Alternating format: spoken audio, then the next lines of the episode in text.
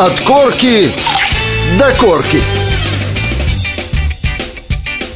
В эфире программа «От корки до корки». С вами в студии я ведущая программы Вера Вебер, а мы беседуем сегодня с директором Белгородской государственной специальной библиотеки для слепых имени Ярошенко Еленой Анатольевной Сарухановой. Здравствуйте, Елена Анатольевна. Добрый день, уважаемая Вера и уважаемые слушатели. Будьте добры, расскажите нашим слушателям об основных направлениях работы вашей библиотеки, о том, кто в основном является вашим читателем, велик ли штат сотрудников. Ну, словом, хотелось бы познакомиться немного.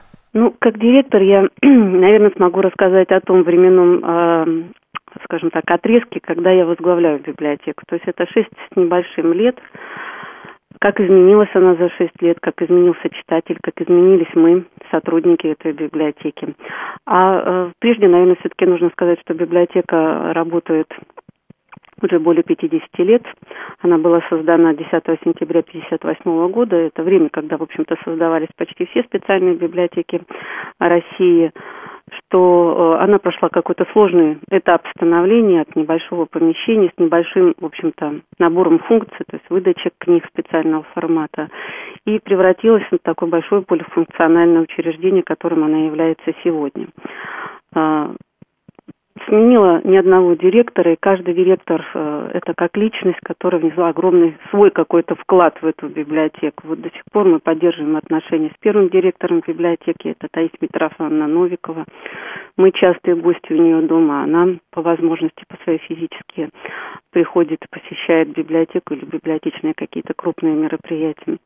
Нельзя не сказать об Асе Петровне Поветкиной, потому что это человек, который больше 20 лет возглавлял библиотеку Белгородскую, и ее личностные качества во многом даже сегодня еще проявляются в деятельности библиотеки. Она многое сделала для того, чтобы технически оснастить это. При ней были созданы издательский отдел, при ней э, одной из первых Белгородская библиотека начала компьютеризироваться и открыла компьютерный класс для обучения незрячих и слабовидящих. Было получено достаточно много грантов э, вот в период 80-е, 90-е годы от различных фондов, в том числе фонда Форсе, который э, помогал как бы вот каким-то новым инновационным проектам библиотеки, в том числе связанных с развитием детского специального обслуживания. Вот про этих людей мы всегда помним. И, в общем-то, они как-то остаются даже сегодня в нашей деятельности. Ну да. Ну, в общем, а что сказать о том, какова библиотека сегодня? Ну, чтобы оценить деятельность библиотеки, наверное, нужно сказать о ее каких-то количественных параметрах. Про это как бы нельзя не говорить, потому что сегодня мы я думаю, что мы одна из достаточно крупных региональных библиотек э, наших читателей. Более четырех с половиной тысяч. В прошлом году у нас было четыре тысячи шестьсот сорок четыре пользователя ну, по всей Белгородской области. А, мы даже не считаем тех пользователей, которые э, приходят в нашу библиотеку виртуально. То есть это посещение наших четырех библиотечных сайтов. А, ежегодно нас посещают, э, в том числе и на библиотечных мероприятиях, более 65 тысяч. Ого! Вот такой как бы объем посещений. Очень большое число из них массовых мероприятий. Очень большое. И выдаем 260 где-то 7 документов, экземпляров документов. Ну, вот такие как бы основные количественные характеристики. У нас два филиала есть. Это филиалы где достаточно большие местные организации Всероссийского общества слепых в городе Старый Оскол, большой крупный как бы социально экономический центр и город Валуки. А, у нас есть достаточно разветвленная сеть пунктов выдачи как обычно, это при первичных организациях в районах, таких у нас 13 насчитывается. И вот уже 6 лет у нас публичные библиотеки области активно вовлекаются вот такое интегрированное библиотечное обслуживание инвалидов, в том числе по зрению поскольку мы, как и все библиотеки специальной России, являемся методическими центрами по работе с инвалидами всех категорий для публичных библиотек, вот как бы шесть лет назад мы настояли э, на том, чтобы в каждой централизованной библиотечной системе были такие ответы. То есть речь идет о том, что массовая библиотека обслуживает инвалидов? Да, речь идет, идет о том, что сегодня специальная библиотека, она вот по качеству своего обслуживания прежде всего речь идет о культурно-досуговой и просветительских мероприятиях. Угу. Ведь, согласитесь, к нам наш читатель приходит не только за книгой, да, больше, наверное, за возможностью пообщаться. Потому что, как никто, человек с проблемами зрения обделен возможностью работать, а, коммуникативного какого-то, возможности передвижения. И вот массовая библиотека, вот мы считаем, что она у себя в районе, то есть не в городе Белгороде, а в районах и в городах Белгородской области, она должна взять на себя миссию вот этого центра общения инвалидов по зрению. И они берут. И они уже настолько как бы активно, то есть из года в год мы об этом говорим, мы организуем достаточно много и областных, и, скажем, выездных каких-то методических мероприятий, рассказывая о разных методиках, в том числе и арт-терапевтические методики, и адаптация туристической деятельности для инвалидов по зрению. Потому что как описать э, архитектурные какие-то особенности да, вот, э, того или иного объекта туристической деятельности? Мы пытаемся этому научить. Как использовать интернет, какие-то особенности той же туристической деятельности, об этом рассказываем. Теневые театры а, для тех, у кого есть остаточное зрение, как это можно задействовать. Ну, в общем, возможности нашего методического влияния, ну, они как бы достаточно широки пока еще. То есть мы хотели бы, чтобы публичные библиотеки как можно более как бы пристальное внимание обращали у себя на месте на наших вот инвалидов по зрению. Не только мероприятия для них организовывали, но и предоставляли книжку специального формата из нашего фонда. И вот из 24 таких эм, централизованных библиотечных систем 20 предоставляют, то есть там, где нет наших филиалов. И вот документа, скажем так, высылка такая на публичные библиотеки, она уже достаточно высока. Мы столько же высылаем в публичные, сколько наши пункты выдачи. Mm. Вот такая Понятно. ситуация. Они уже сейчас достаточно активно включились в программу «Доступная среда». Спрашивают у нас, как, что. А сейчас же чтение, оно не только книг, чтение через, из интернета, цифровой книжки сейчас. Тем более, что издающие организации запаздывают – не в укор будет сказано, но современный э, читатель незрячий, вот молодой читатель, он уже активно двигается за этими новыми технологиями, читает в электронной библиотеке. И я думаю, что скоро очень достаточно много читателей придут в публичные библиотеки, где уже есть джоусы, где уже есть э, все программы экранного доступа. Не везде, но во всяком случае уже таких попыток много. И у нас в области уже больше половины библиотек автоматизированы. Я думаю, достаточно много модельных библиотек, более, по-моему, 160 или 180 в этом году. А модельная, она э, имеет как бы качественные технические ресурсы, в том числе для обслуживания незрячего пользователя, вот компьютерные именно я имею в виду. Хотя мы свой фонд, конечно, никому не передаем функции обслуживания специальной книги, э, не передаем просто. Ну, речь идет о межбиблиотечном абонементе, насколько я понимаю. Почти так, да, почти так, межбиблиотечный абонемент. Понятно. Вот такая ситуация у нас с публичными библиотеками области. То есть программа «Доступная среда для инвалидов» если можно так сказать, в действии достаточно широко. Ну, что касается обслуживания книгой, то да. Что касается как бы физической доступности, то тут еще вопросов много даже вот для нашей библиотеки. У нас, к сожалению, нет возможности, поскольку мы не в своем здании, арендуем, сделать хороший такой допротный пандус для того, чтобы инвалиды-колясочники к нам приезжали. А Понятно. И такая как бы востребованность есть. В том числе есть сочетание вот как бы а, когда опорники с проблемами зрения.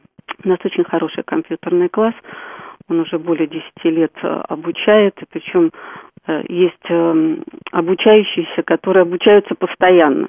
Они никуда не уходят, они постоянно остаются на консультировании. Э, девушки наши предлагают достаточно большой такой ассортимент программ. Это не только там основы компьютерной грамотности, это для, с остаточным зрением и Photoshop, и CorelDRAW, молодежь в этом у нас основном как бы участвует. Они делают собственные сетевые ресурсы, вот дети молодежь, детский сайт электронный, а, сетевая газета «Отражение.ру». То есть это вот как бы молодежь и дети, которые сами формируют электронные сетевые ресурсы. Вот я как раз хотела поговорить о вашем компьютерном классе и о том, э, каковы, на ваш взгляд, перспективы развития молодежного движения в ВОЗ и насколько отражается вот привлечение молодежи к компьютерным вот этим технологиям на этом процессе? Ну, скажем так, что молодежь, она всегда приходит с определенными потребностями, да, то есть прежде всего это для тех, кто учится, это образовательные потребности, да, Конечно. Э, поэтому мы здесь все, что можем. То есть обучение, э, использование компьютерных технологий, возможности э, чтения литературы так, через электронные библиотеки. Это подвешены все через наш сайт выходы на цифровые базы электронных книг Логоса. Это наши внутренние электронные цифровые, оцифрованные книжки, переведенные вот в этот специальный формат. Это электронные базы, которые мы формируем, скажем, учебных учебному процессу, то есть оцифровываем какие-то вот учебные. Ну, я думаю, вот в основном это вот эта потребность обучающая. Для тех, кто молодежь, но не учится, а таких достаточно много у нас, это проблема досуга. То есть люди невостребованные остаются в плане работы, они не знают, куда себя как бы деть. Вот. Но это проблема государства, к сожалению. И они проводят э, таких человек 30 каждый день в нашей библиотеке. То есть они сюда идут. Вот мы идем на работу, а они, я не знаю, у них тоже своеобразная работа. Они здесь встречаются, они личностно как-то развиваются, кто-то занимается там собственным веб-дизайном, есть такие, которые вот начали. Кто-то научился делать э, с фотошопом рекламную продукцию и как-то пытается это в своей жизни. А года три назад такая идея пришла, но она из жизни пришла. Ребята решили создать теневой театр. Назвали его «Зебра» сделали первую постановку декаду инвалидов, то есть подготовили декорации, то есть использовали все свои знания компьютерные именно, искали э, хороший, хороший текст, который можно поставить, чтобы он был с юмором. Мы начинали с народных сказок, адаптированных на современный лад. Э, искали рисунки, которые можно переложить, вот, чтобы они четко давали такой контур три тени. Изготавливали макеты, готовили занавес. То есть, ну, полностью вся как бы... То есть все по-взрослому? Все по-взрослому, да. Наши девушки, естественно, направляли сотрудники компьютерного класса, подсказывали иногда. И, в общем-то, в итоге получилось такое первое вот представление – оно даже шоком, наверное, для них самих было. Настолько оно было добротно. И вот все знакомые пришли, а, которые их знакомые, наши знакомые. И потом мы с этим театром, уже, наверное, три у нас постановки новые проехались. Уже есть приглашение. Нас приглашают. И это вот такая возможность социальная показать себя. Это очень интересное направление. Это интересное направление, ну, оно не только интересное, оно дает вот нашим молодым, которые, в принципе, они нигде не востребованы, почувствовать себя вот полноценными членами этого общества, почувствовать себя актерами, настоящими, у тех, у которого есть уже зрительский, свой зритель какой-то определенный. Конечно, мы там выезжаем в какие-то определенные социальные учреждения, иногда в дома культуры. То есть эта публика совершенно не подготовлена ни вот к таки, такой молодежи, ни к такому показу. То есть они ничего не знают про незрячих. И для такой публики это вот открытие, откровение. Причем такое приятное открытие. А я напоминаю, что мы беседуем с Еленой Анатольевной Сарухановой, директором Белгородской РГБС. И, Елена Анатольевна, подскажите, пожалуйста, вот мы уже коротко коснулись той темы, что ваша библиотека разрабатывает и защищает проекты по грантам. Скажите, пожалуйста, к какой области они большей частью относятся? Это обучение, реабилитация, издательская деятельность, может быть, краеведение? Знаете, вот все, что вы перечислили, наверное, во всех этих областях мы пробовали себя. У нас очень молодой коллектив, я считаю, что достаточно сильный для того, чтобы каждый год моделировать какие-то новые идеи, новые проекты. Мы где-то делаем 10-12 попыток ежегодно. То есть пишем проекты в разные уровни и разные абсолютно гранты тематические. То есть это в основном на уровне России, иногда международные какие-то проекты. Вот из того, что мы выигрывали, это были, кроме фонда Сороса в свое время, это были гранты фонда Юлварскров, это была моя стажировка в Национальной библиотеке Великобритании и создание детской цифровой студии. То есть это была попытка, наверное, где-то лет пять назад. А, мы создали детскую студию звукозаписи. В основном это были дети из коррекционной школы интерната номер 23.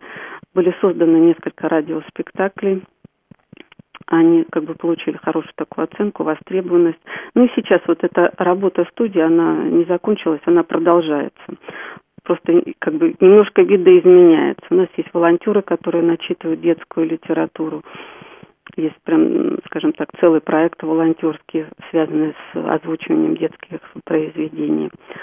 А, были гранты, связанные краеведением. Это «Исток ты мой Родина» был президентский грант, по-моему, в 2005 году, и он потом разросся а, не просто до музея, когда собирается творчество инвалидов, а до виртуального музея.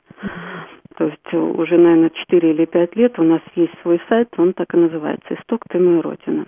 И там представлены э, творчество э, авторское, то есть коллекция какого-то одного автора, и э, коллективные какие-то э, работы, в том числе различные фестивали. Вот из года в год у нас Управление социальной защиты населения проводит фестиваль «Я автор» для детей с ограничениями жизнедеятельности. И нас приглашали быть членами жюри. И когда мы поучаствовали, то решили, что мы сделаем цифровую, как бы вот такой архив – творчество детей, потому что они уезжают, забирают свои работы, и все, ничего не остается.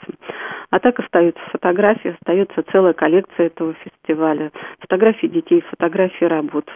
И это было из года в год, то есть вот мы такую как бы авторскую поддержку вот такую информационную не своему фестивалю делали. Но у нас есть и свои фестивали. Есть детский фестиваль «Жизнь творчества, творчество жизнь».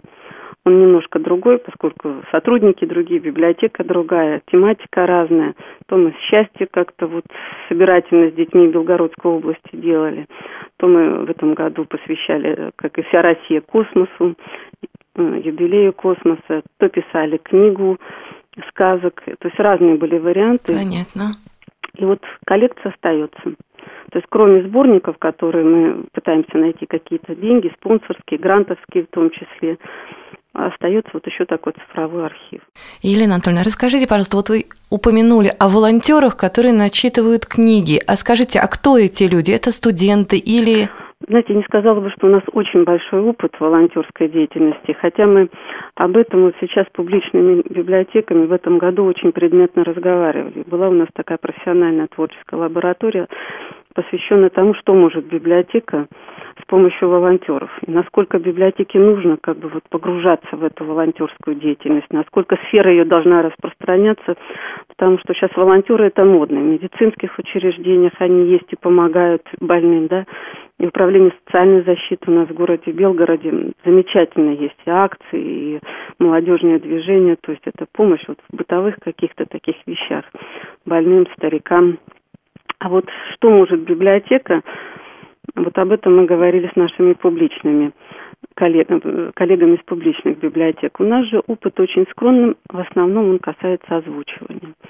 Когда-то у нас был опыт озвучивания студентами нашей семинарии духовной, то есть это была литература духовного содержания.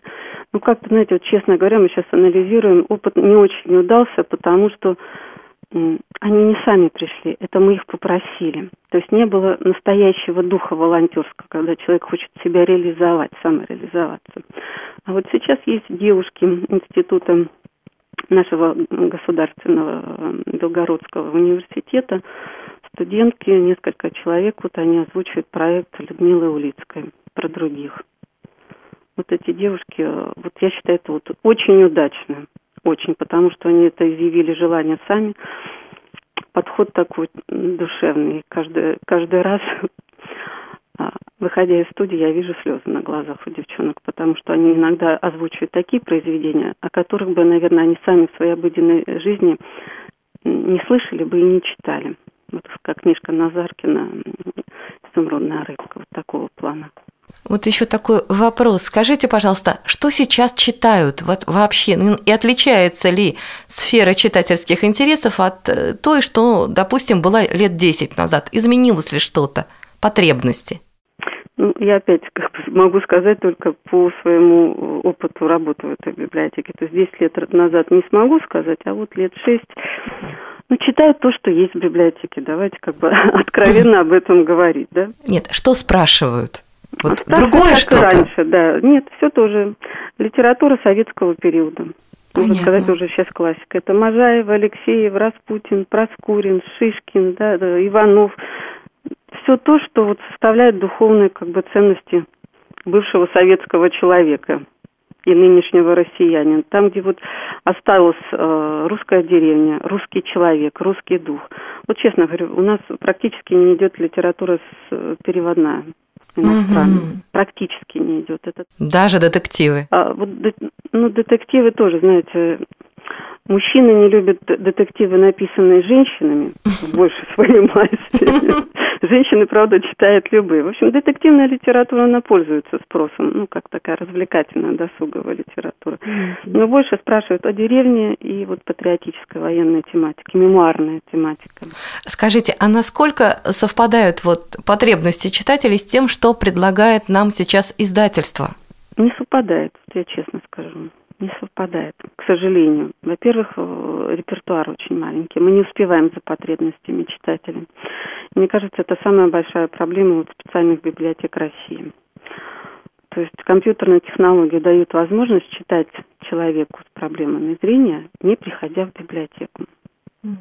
И вот это самое страшное, что может случиться со специальной библиотекой. Она может с таким репертуаром остаться невостребованной вот с колоссальным таким вот профессионализмом, с желанием работать, но люди будут, не будут приходить в библиотеку за книгой. То есть это реальная проблема? Более чем. Я считаю, что более чем. Если мы сейчас вот как-то не объединим усилия с нашими издающими организациями, не расширим этот перечень, не пересмотрим политику включения авторов, все-таки я думаю, что это не только Белгородская область не очень любит зарубежную литературу нужно то, что нужно нашей русской душе. И в основном все-таки это читатель пожилого возраста. От 50 и выше даже, от 60 и выше. Еще такой достаточно больной вопрос о сканировании полных версий текстов документов и о защите авторских прав. Вот я, например, знаю по себе, что это очень реально усложняет работу и читателю, и библиотекарю. Как вы с этим справляетесь? Какие выходы из ситуации существуют? Ну, мы не, не нарушаем закон, то есть все, что у нас сканировано. Это понятно. А, все у нас переведено в спецформат, поэтому мы выдаем уже в закодированном виде, поэтому здесь никак не нарушаем. Даже если мы вот сами переводим книжку в цифру, кодируем, мы же не нарушаем закон об авторской праве. Поэтому я не вижу особых проблем, честно говоря. И еще такой вопрос а о платных услугах, которые предоставляет ваша библиотека. Наверняка такие есть, и познакомьте нас с ними. Да, ситуация у нас такая. С этого года из э, четырех государственных библиотек две детские специальные переведены в разряд казенных. А казенные это значит, э, у них забрали возможность использовать свои платные услуги. То есть мы раньше э, зарабатывали около 60-50 тысяч в год. Это, конечно, небольшая сумма. И в основном это услуги, связанные с ксерокопированием, с тиражированием, иногда со специальным каким-то начитыванием, то, которое не входит в политику библиотеки по индивидуальным заказам. Это была деятельность, связанная с организацией э, каких-то праздничных мероприятий не инвалидам. Мы просто проводили утренники, дни рождения на заказ. То есть пытались заработать как могли. Ну, вот на данный момент мы даже не можем использовать как казенное учреждение то, что зарабатываем. Потому что все нас тратилось на развитие, на издательскую деятельность, которая у нас очень широкая на ремонт и приобретение, скажем, запчастей для автомобиля. У нас три автомобиля, в том числе один обслуживает на, на домников. Вот, вот такая ситуация пока. Пока вопрос не решен. Я думаю, что его решит как-то вот вышестоящие органы в этом году. То есть я не считаю, что платные услуги в нашей библиотеке должны стоять на каком-то важном месте. Я думаю, что они должны быть направлены прежде всего не на инвалидов по зрению, а на тех, кто приходит в библиотеку с какими-то другими целями. Мне кажется, что все должно быть все-таки в основном бесплатно или по чисто символической какой-то вот цене как у нас оно и было. Ну, то есть какие-то символические суммы, там, ксерокопирование, сканирование, вот это. Да, да. Еще, готовясь к нашей беседе, я немного познакомилась с сайтом библиотеки и нашла очень интересное направление работы по повышению квалификации библиотекарей. Расскажите, пожалуйста, поподробнее. Ну, наверное, каждый руководитель переживает за то, какой у него подчинении персонал работает. И сейчас ведь э, конкуренция, несмотря на то, что мы специальная библиотека, все равно есть профессиональная конкуренция. У нас вот, допустим, в городе 22 библиотеки, относящиеся к ведомствам э, Министерства культуры, э, публичные. городские, которые тоже работают с инвалидами, в том числе и с инвалидами по зрению особенно в плане проведения культурно-досуговых мероприятий, информационных мероприятий. У нас есть государственные библиотеки, которые тоже научная, детская, юношеская тоже работают с нашей категорией. И так или иначе у нас все равно появляется вот эта конкуренция. У нас есть центр реабилитации, у нас есть управление социальной защиты, которые тоже проводят большую социокультурную деятельность. Поэтому если мы не будем а, себя ощущать как высокопрофессиональными вот, специалистами, не будем предлагать какую-то новую, скажем так, тематику, новые формы, какие-то интересные нашим читателям, я думаю, что мы ну, просто не сможем быть конкурентоспособными. Поэтому как можно, во-первых, это чтение профессиональной литературы, это постоянное обсуждение это в коллективе. Во-вторых, это уже много лет работает у нас такая школа проф, профмастерская. Вот я об этом. А, то есть мы следим, во-первых, всегда за литературой. Библиотекарь должен знать литературу, чтобы ее рекомендовать. Поэтому постоянные обзоры – это разные люди, разные сотрудники, берут темы, берут авторов, книги, произведения, знакомятся сами глубоко, потом представляют нам. Это приглашенные специалисты со стороны, которые могли бы научить нас культуре речи, культуре выступления, а, культуре поведения на экране, как правильно э, как бы себя вести, как составить правильный пресс-релиз или написать правильно статью. Не так, как мы отчет обычно пишем, а чтобы это было интересно как журналист, интересно читателю. А, о том, как э, специфика и, скажем так, основные такие требования подготовки массового мероприятия с точки зрения режиссера. Ведь библиотекаря этому не особенно учили в институте, но он это должен уметь. Правовые какие-то знания. Сейчас э, очень много связано нашей хозяйственной деятельностью, вопросов, которые связаны с регистрациями на официальных сайтах, с правилами проведения торгов, закупок. Все это настолько серьезно и чревато такими, прежде всего, для руководителей санкциями штрафными, что если это не будешь знать, ну, тогда и жизни не хватит, чтобы расплатиться с этими штрафами.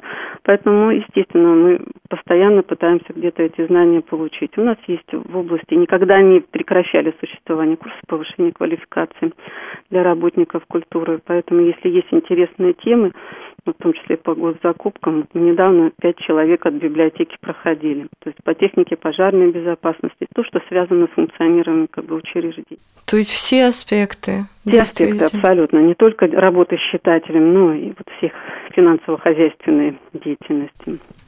Елена Анатольевна, к сожалению, время нашей передачи подходит близится к концу, и у меня такой вопрос. Скажите, пожалуйста, как читателям вас найти? Может быть, адрес, адрес сайта, телефоны, контактная информация.